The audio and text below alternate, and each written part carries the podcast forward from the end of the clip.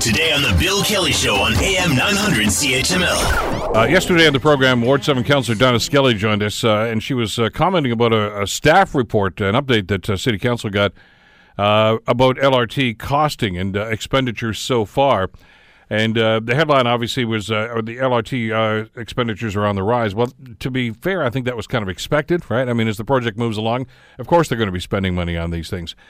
Uh, anyway, we wanted to get an update on where the project actually is and, and uh, going forward, exactly what the timeline is going to be, because uh, that has been affected by some of the uh, council, I was going to say action, probably more importantly, inaction on some of these things, which has uh, pushed some of those uh, those benchmarks, I think, back. Chris Jacobson is the acting LRT project director for the city of Hamilton. Joins us on the Bill Kelly Show to give us that info. Chris, thank you so much for the time. It's good to have you with us today. Well, thanks for having me. I appreciate it. Well, welcome to the file, first of all. I, I know that you're not new to this, but uh, obviously, uh, as you, you uh, move forward on this, uh, talk to us about, about how this file has progressed and where you guys are on this. I mean, we get the political end of this oftentimes in the media, but, uh, but you are the guys that are doing the grunt work on a daily basis. yeah, absolutely. So, you know, the project as we see it right now is still on track. Obviously, there's been a, a little delay. Uh, we would have liked to have had the uh, the RFP out in, in 2018. You know, we're a couple of months behind uh, for various reasons. However, you know, our focus over the next couple of months, probably uh, towards the end of March anyway, will be on uh, getting to the RFP stage, getting to the in-market stage, so that uh, you know the, the proponents can start to to bid on this process. And and you mentioned you're you're off track a little bit, although it's it's not any dire circumstance at this stage. Uh, but are you concerned about the timelines? I mean, you know, I, I remember talking with Paul Johnson about this last year, uh, and and say, is there a tipping point where you're going to say, "Whoa, we're getting into a troubled area right now"? You're nowhere near that, are you? No, not at all. Not at all. Uh, you know, with a with a big project of this scale, of this magnitude, you know, you do your best to to look forward and see what the timelines would be. You know, sometimes you meet them, sometimes you don't, but we're not we're not off that much. Maybe a, a month or two here.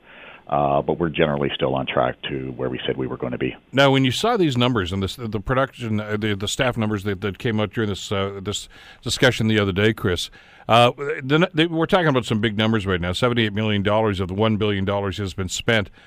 That's that's Metrolinx money though, because I know some people called and I got tweets on this saying, "Oh my God, we've spent that much money." Technically, no. This this is this is the province slash Metrolinx that are incurring these expenses at this stage. Correct?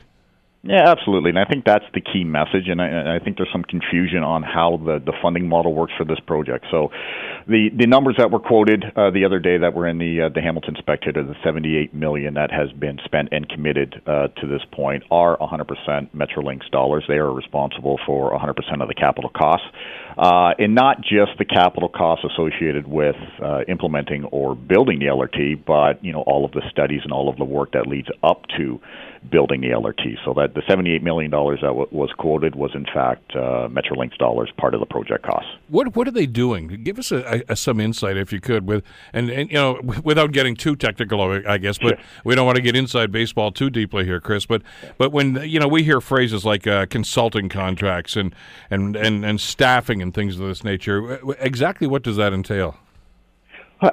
again, you know, this is a monster project for, for the city of Hamilton, possibly the, the biggest, and I believe it's the biggest infrastructure uh, project we've ever undertaken. So, and if you look at the corridor, the, the King Street corridor, uh, essentially from uh, you know Main or uh, Eastgate all the way down to uh, McMaster, it, it, it's a tight corridor. It requires a significant amount of planning, of engineering uh, the consulting that goes into just trying to, to, to figure out how to make this all work is, is, is substantial. So, you know, the type of work that we're doing right now is really focused on the, on the planning and engineering side of things.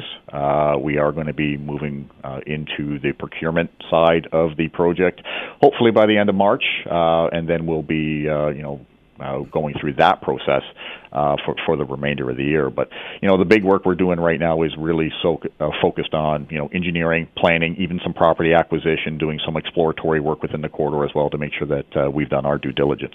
Now, I know that you, you can't get into specific details about, for instance, certain properties, etc.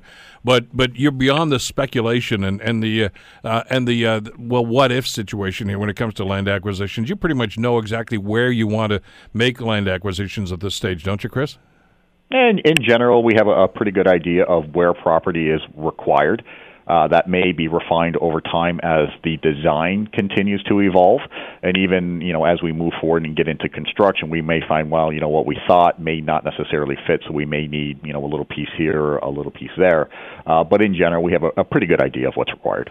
Want to hear more? Download the podcast on iTunes or Google Play and listen to the Bill Kelly Show weekdays from nine to noon on AM 900 CHML.